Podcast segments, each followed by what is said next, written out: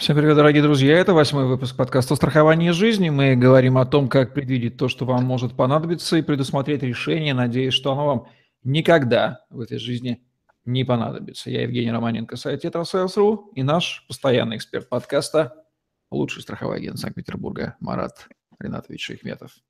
Здравствуйте, Марат Ринатович. Здравствуйте, Евгений Геннадьевич. Как приятно это слышать.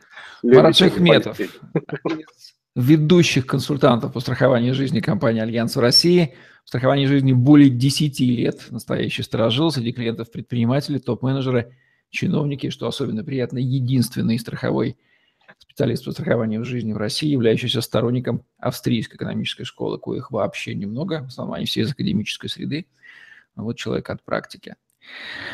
Ну что же, Марат Ринатович, говорим сегодня о...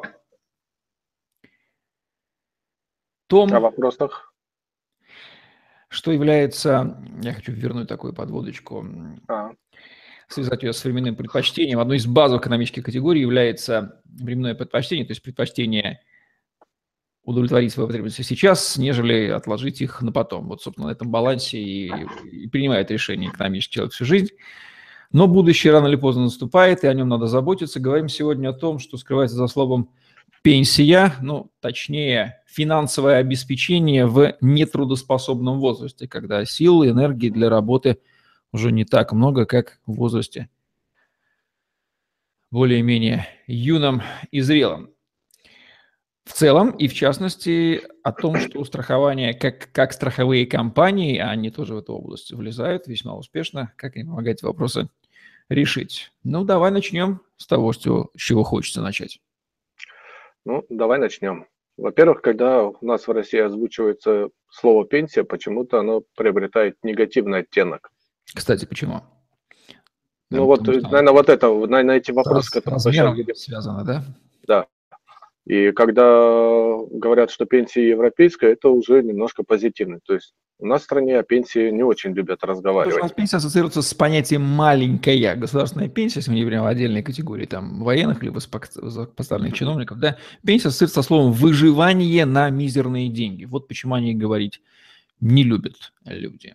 Ну, ну это в основном, да. двадцать лет потому... так сложилось, да, там двадцать-двадцать пять после развала Советского Союза. Вот. Во-вторых, мы должны понимать, что такое, какая бывает пенсия. Пенсия бывает а, распределительная и добровольная.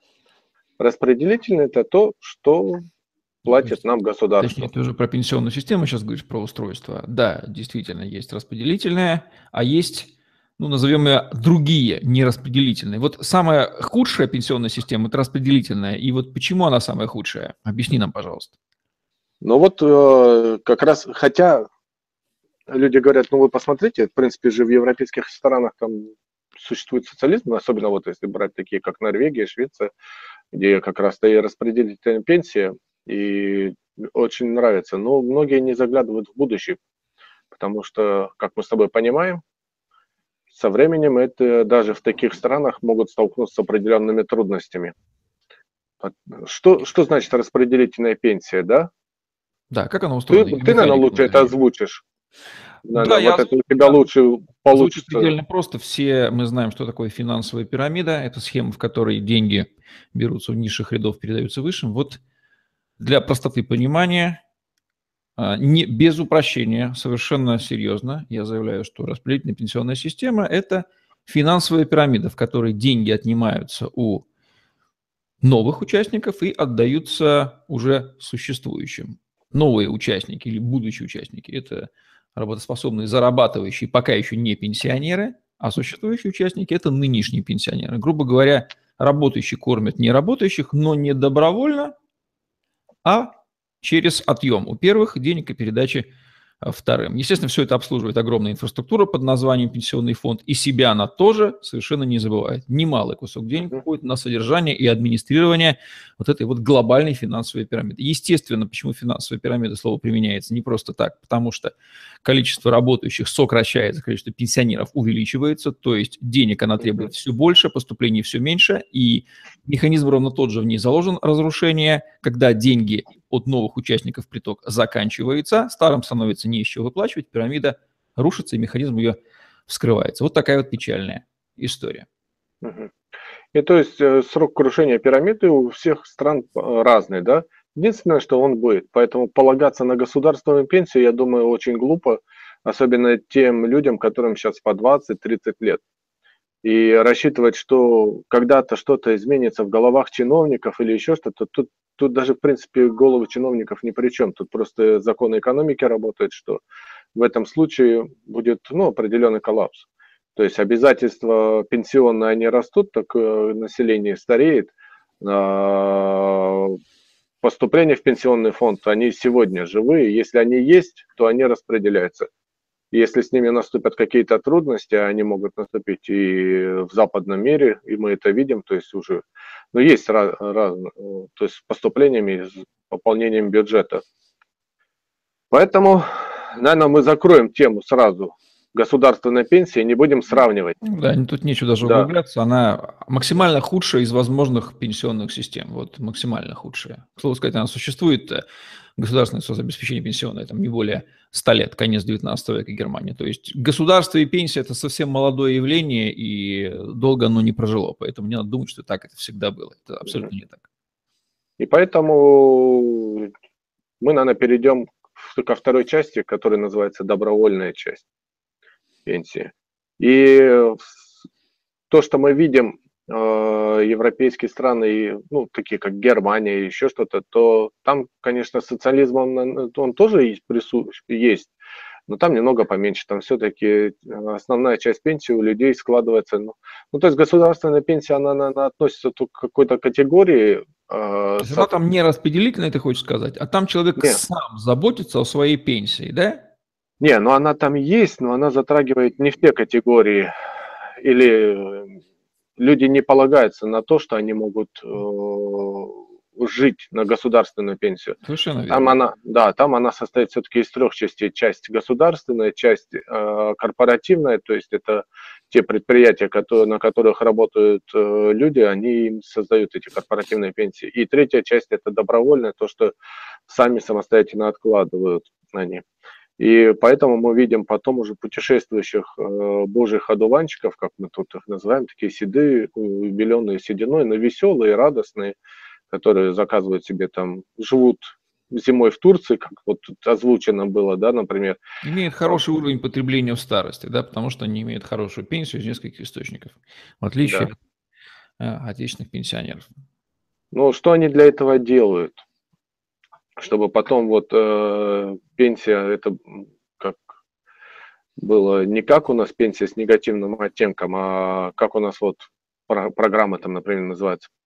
Они доживают до этой золотой поры. Чтобы эта золотая пора наступила, они делают определенные вещи. Смысл пенсии, источником пенсии является что? Если деньги на вашу пенсию не отнимаются у кого-то, то uh-huh. второй, единственный экономический источник пенсии, третьего не дано, да, это, это доходы от каких-то ваших инвестиций, сбережения вложенные, не проедаемые, а вложенные и приносящие некую прибыль, некий доход. То есть это не uh-huh. просто сбережения отложенные, потому что они съедаются инфляцией, а именно, ну, допустим, акции компании или облигации какие-то, которые генерируют дополнительный доход, сами при этом не тая. Вот эти сбережения, они создаются либо добровольно вами, либо как-то государство вас там подталкивает, да, Uh-huh. отечественная пенсионная, накопительная, которая уже тоже а, померла, либо каким-то образом там работодатель спонсирует, участвует, создает эти накопления. Ну, в общем, как-то ручеек вливается на протяжении нескольких десятков работающих лет и создает вот эту вот курицу, несущую золотые яйца, которая начинает работать при наступлении золотой поры. Вот такой да. принцип. И, как мы видим, это уже живые деньги, а не обязательства. Это те деньги, которые люди создали, сберегли там, тому подобное. Есть несколько механизмов, которые ты сказал, как откладывают. Кто-то там недвижимость покупает, это как у нас принято, и в аренду сдает. Хотя я не знаю, насколько в Европе, если честно, не могу сказать, да, там с, с, евро, с арендным бизнесом. Там, наверное, больше все-таки отельный, крупный, а частные люди, наверное, так особо не рассчитывают на сдачу аренду в квартире. У них, наверное, больше все-таки это вложение в фондовый рынок, да, Он, он сопряжен с определенным фондовый рынок, рынок акций, облигаций, да, но он сопряжен с определенными рисками, ну и с высокими там потенциальными доходами. И третья часть это вот то, что мы там сберег... люди сберегают уже при помощи там различных страховых механизмов. Так вот, те механизмы, о которых мы сейчас говорим, поэтому, так как это моя компетенция, пенсионные фонды в страховых компаниях, мы говорим о гарантированном минимуме, который люди создают себе при помощи страховых компаний. Здесь То есть... срабатывают свойства страховой компании и возможность гарантировать некую цифру X в какой-то валюте по наступлении да. некого периода. И если вы эту цифру X хотите, поэтому вы сами выбираете с учетом, то вы под нее подписываетесь, страховая компания дает вам формулу, по которой, внося сейчас Y, вы получите этот X через промежуток времени T. Вот за это она подписывается. Верно? Да, верно. Беря на себя определенные риски, конечно. Ну, это риски так называемые сохранения денег. Второй риск – это когда люди страхуются на периоде накоплений. А как можно страховаться на периоде накоплений для создания своей пенсии? Да? Обычно же связывают что? Если страхование жизни, то это значит только по смерти. Но есть и другие моменты, которые мы с тобой разбирали в прошлом подкасте. Например, это получение инвалидности. То есть, когда человек получает инвалидность, то в девяноста процентах случаев он лишается возможности что-либо откладывать, да, там, накапливать себе дополнительные средства. И у нас в программах страхов... страховых компаний предусмотрена такая функция, как освобождение от уплаты этих взносов. То есть на начальном на этапе, когда заключается договор со страховой компанией, оговариваются определенные взносы, которые человек ежегодно вносит, чтобы получать там пожизненно такую-то пенсию или там временную ренту, или там разовую выплату.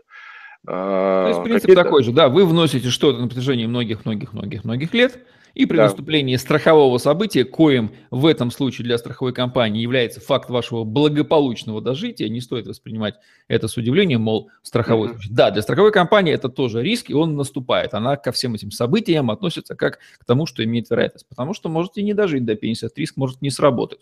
Но он очень весьма высокий. Страховая компания все это просчитывает, для нее тоже риск. Вот он срабатывает, начинаются выплаты этой суммы X. И вот эти самые взносы, которые человек вносит, ты говоришь сейчас о том, что если вдруг у него пропадет возможность их вносить, да. то есть опция, ну, когда страховая компания будет продолжать за него, как бы это... Создавать этот да? фонд. То есть это да. вот гарантия такая двойная получается, сохранность взносов это называется.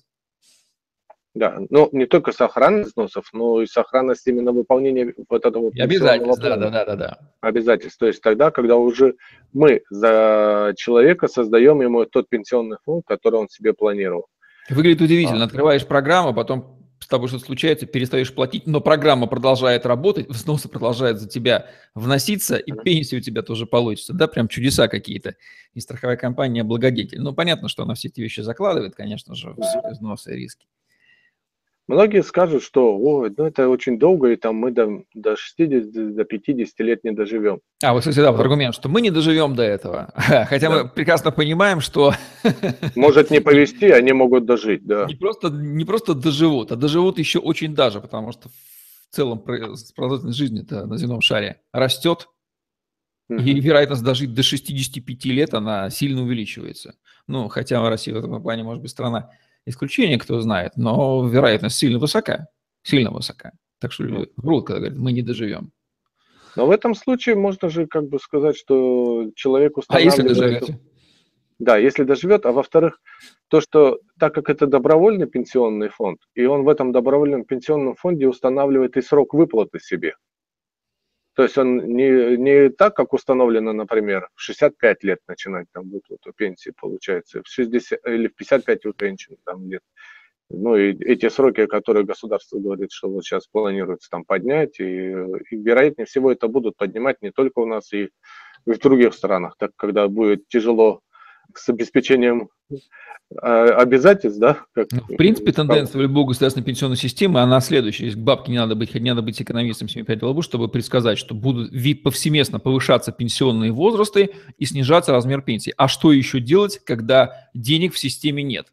Ты оттягиваешь выполнение обязательств до их фактического отказа. Юридически будет существовать система, но фактически она будет платить гроши, и как можно позже, да, чтобы их никогда не платить. Вот и да. все, что пристает. Проще тогда признаться и отменить, но это слишком будет политически Поэтому вот я и говорю, что здесь человек может установить сам себе, например, говорит, ну вот я хочу сейчас активно поработать, а лет в пятьдесят начать там путешествовать, и вот хочу такой-то доход там ежемесячный гарантированный. Можно дату начала выплаты, размер да. выплаты и срок, сколько он хочет, чтобы эта сумма выплачивалась, там, включая да. до последнего сдоха, например, да, или какой-то фиксированный срок, так?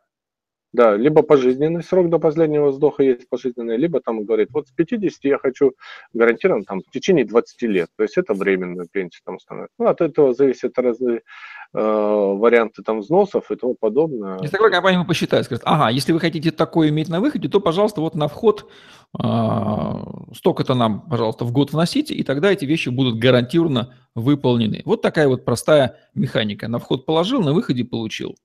Гарантированно, такая, так, да. Арифметика. Да. Также пенсионный фонд могут использовать люди и с серьезными средствами, потому что мы понимаем, помнишь, мы с тобой озвучивали, наверное, концепцию страхования, это не только страхование жизни, но и защита сбережений. И это один из высоких и серьезных источников, точнее, средств, которые помогают сберегать людям средства.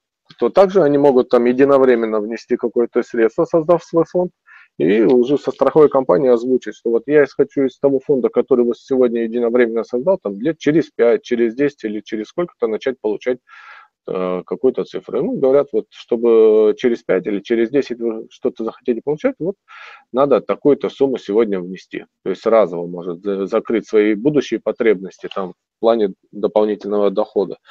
Плюс... Какие еще плюсы в отношении, если сравнивать там с другими э, институтами, да, помимо гарантии, надежности, это юридическая защита, которую мы ну, раньше... Да, сравним с еще возможностями создать пенсию. Люди думают, что я в банке лучше деньги, значит, накоплю, да, или в пенсионный фонд. Вот чем страховая компания выгодно отличается в создании пенсии через нее э, по сравнению с этими альтернативами? Ну, э, если брать с банками, да, есть риск у банков, это банкротство, как мы видим часто. Это происходит. Первый, сам, первый самый главный. Может, просто оттуда деньги ваши не вынуть. Это первое. Да. Ну и защищены эти деньги одним миллионом четырьмя стами тысячами рублей. Mm. Скажу так, что у страховых компаний, наверное, тоже это предусмотрено, что, возможно, это банкротство быть. Но этот риск, он минимизирован настолько и зарегулирован настолько, что...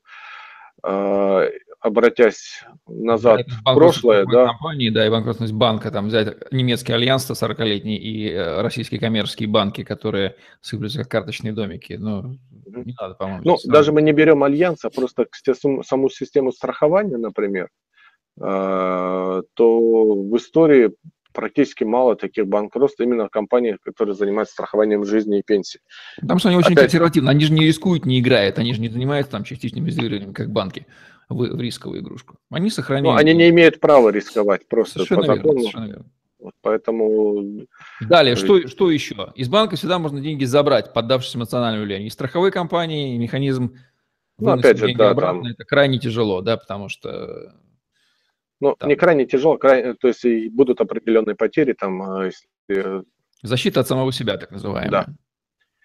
Третье, Далее, никакой есть, институт, есть институт конфискации средств, то есть арест имущества и тому подобное, когда и, э, люди, например, там не только там в рамках нару... уголовных нарушений или еще что-то, а когда там, например, делят имущество между собой или еще что-то, и супруга там или супруг может наложить арест на имущество второго супруга, да, то есть и в этот момент, пока идет судебное разбирательство, идет замораживание счетов.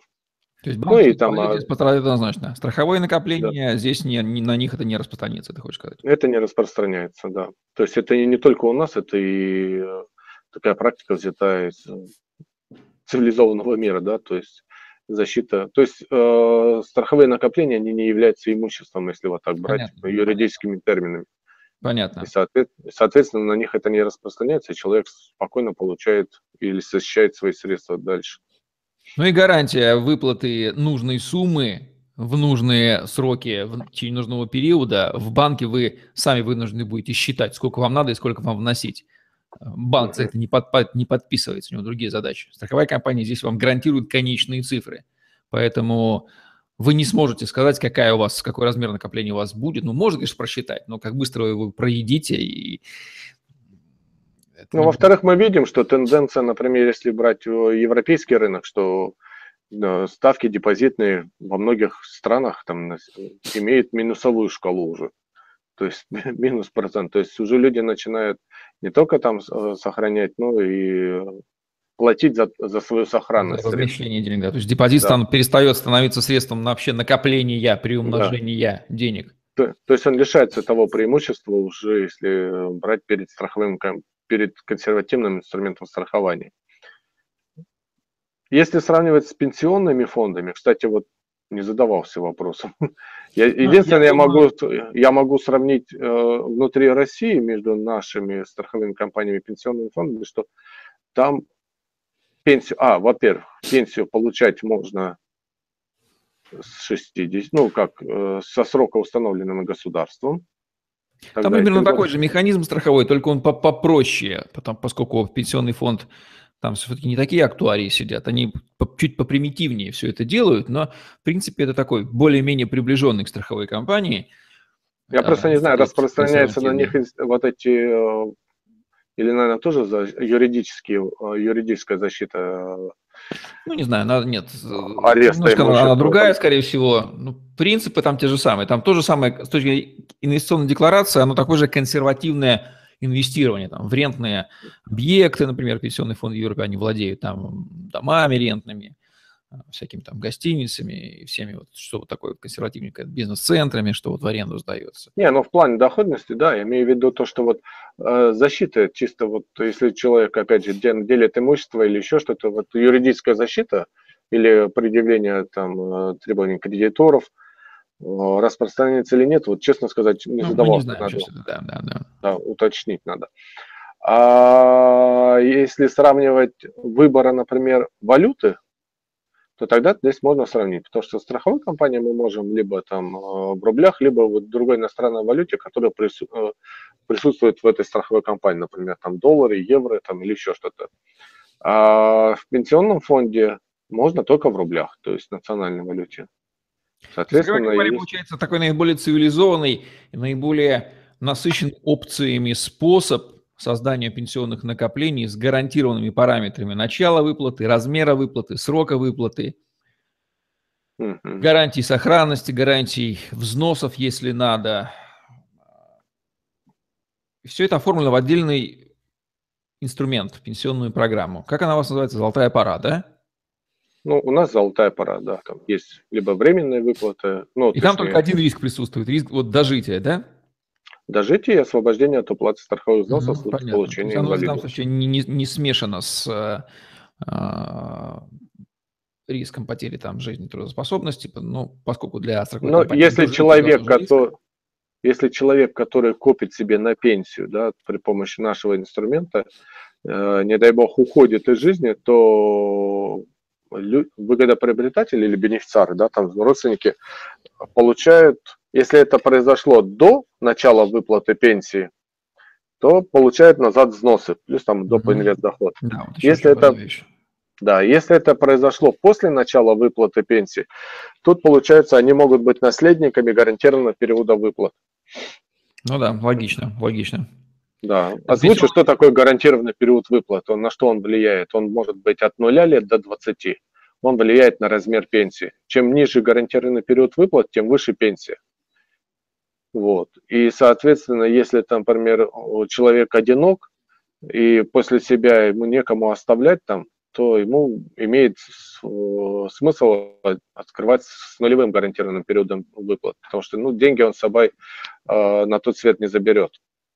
Если человек семейный, там близкие родственники есть, и он хотел бы, чтобы, если, не дай бог, он не выберет все те деньги, которые он вносил э, до, при, при жизни, да, при жизни на пенсии, то он может назначить там наследников, которые в дальнейшем воспользуются его же пенсией там, до конца срока. Например, если этот срок, например, будет двадцать лет, человек получал пенсию три года и ушел из жизни, то оставшиеся семнадцать лет будут э, получать его наследники. Кстати, вот с программами создания накоплений для детей они как-то близки по смыслу, да, пенсионной программы? Либо они даже одно, один и тот же механизм лежит там в, в основе у них? Нет. Нет? Не совсем, нет. В чем рода разница, чтобы разделить в голове их? Ну, для детей, смотри, потому что вот здесь же, если человек э, детскую программу открывает, он говорит, что вот э, и устанавливаем срок там восемнадцать лет. Начинает э, по плану инвестиционному там вносить там, сделал пять взносов, ушел из жизни, то оставшиеся деньги за него внесет страховая компания и полную сумму получит ребенок, которую родитель заранее планировал ему накопить. Да, там единовременная выплата происходит или тоже какая-то? Да, там единовременная выплата mm-hmm. происходит.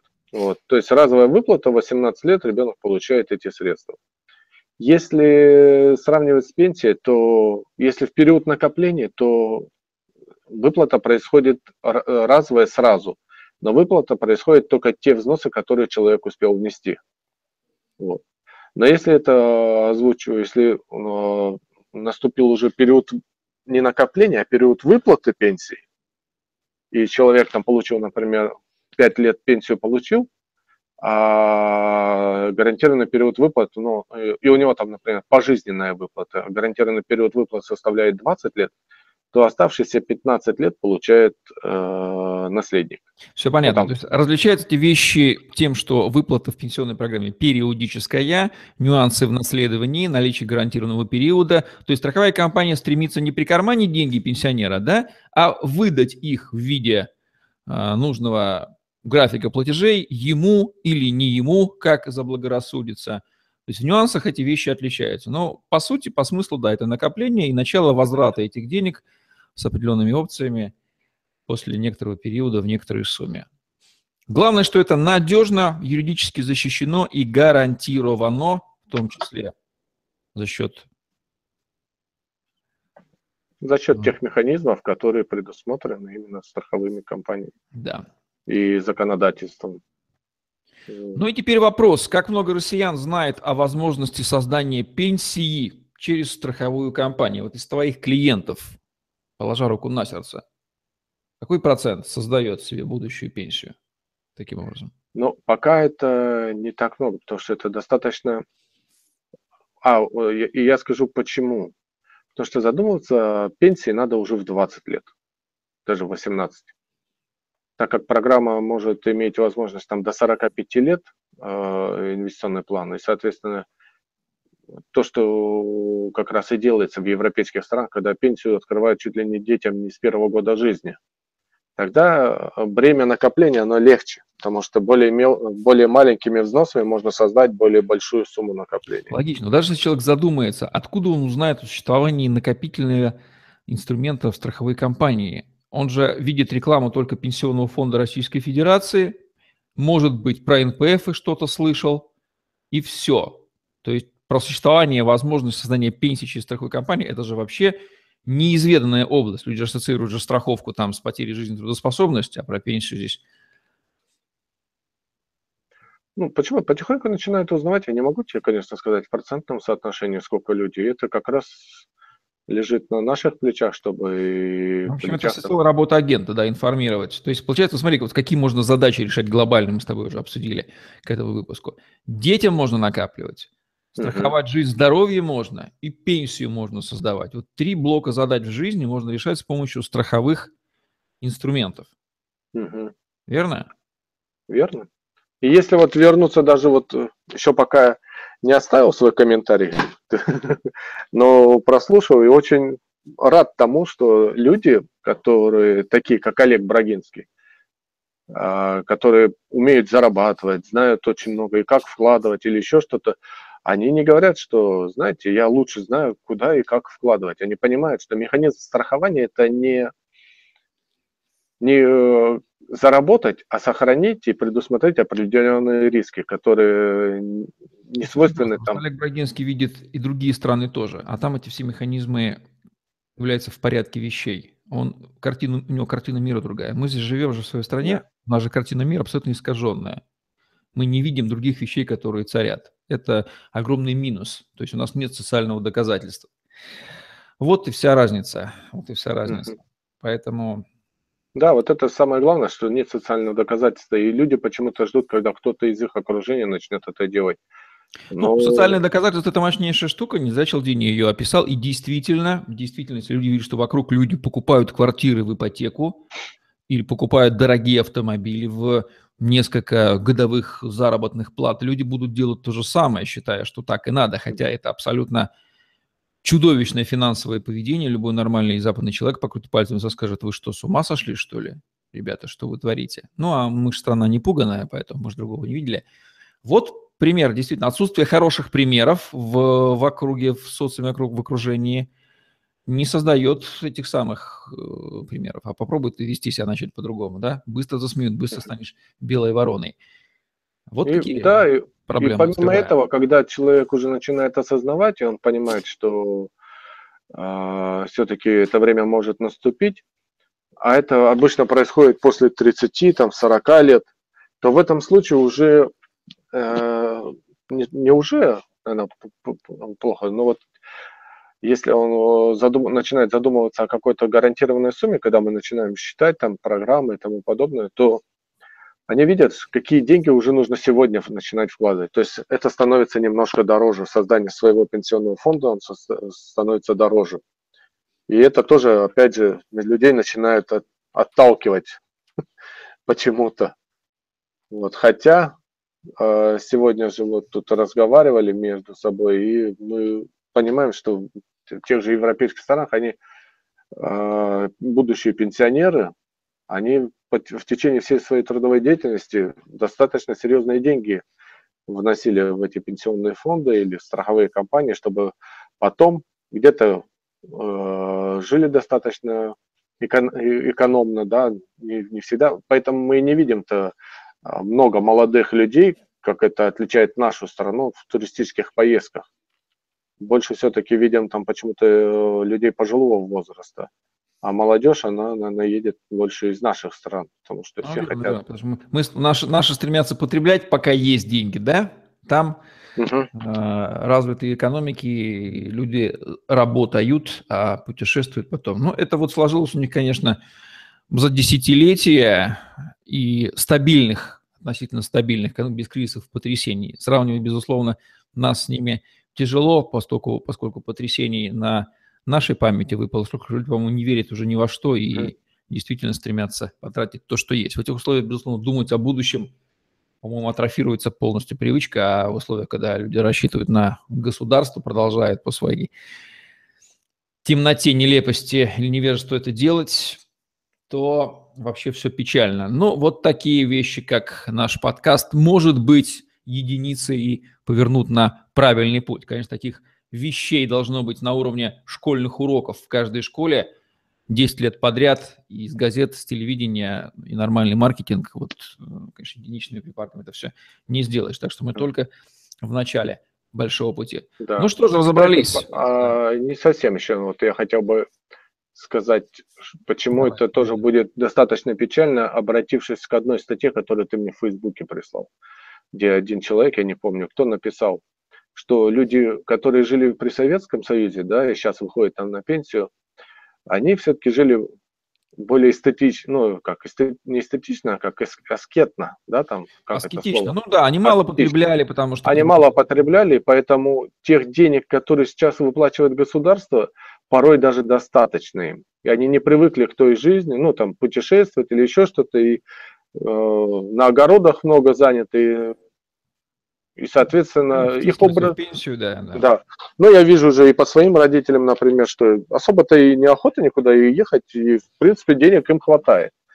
Но если мы обратим внимание на молодежь, да, вот сейчас вот, то образ жизни немного другой. И, соответственно, если дожив до пенсии, а многие сейчас еще и следят за своим здоровьем и тому подобное, а потом откуда будут деньги, если они не будут откладывать? Рассчитывать на государство? Нет. Сберегать, как мы с тобой понимаем, сейчас не очень многие любят. Вот. Конечно, там кто-то делает бизнес, но бизнес к шестидесяти пяти годам не у всех, к сожалению, будет... продолжать также работать, то есть и кризис, и, и изменение конъюнктуры и тому подобное, все это влияет, и, соответственно, будет достаточно печальненько. Как писал Роберт Киосеки в одной из своих книг, писал диалог с одним пенсионным консультантом, говорит, а что делать тем, кто до шестидесяти пяти лет дожил и не скопил на пенсию? Ну, а что был ответ? Ну, у них всегда есть шанс на серебряную пулю. Это именно то, о чем мы подумали. Угу. Эти комментарии излишни, поэтому эта возможность есть всегда, но ее можно избежать, если позаботиться заранее, потому что это настигает. В общем, после тридцати, если вам уже тридцать плюс стукнуло, очень серьезно начинайте об этом задумываться. Ну, а мы вам подскажем в правильном направлении. Спасибо, Марат Ринатович. Завершаем наш сегодняшний выпуск подкаста «Страхование жизни», где мы говорим о том, как предвидеть то, что вам может понадобиться, и предусмотреть решение. Надеюсь, что оно вам никогда не понадобится. Марат Шаяхметов и Евгений Романенко были с вами. Лайк, комментарий, Тетрасейлс точка ру, YouTube, подстер, хэштеги Марат Шаяхметов и Тетрасейлс в помощь вам в поиске информации в интернете. На сегодня все. Всем отличного дня. Оставайтесь с нами. Живите долго, создавайте финансовые накопления. Всем пока-пока. Да, создавайте пенсию. Смотрите подкаст предыдущий с, с Олегом Брагинским, где он говорит о рисках. Да, действительно. Олег Магачев, думаю, друг говорит. Ну что же, всем пока. Всего, всего доброго.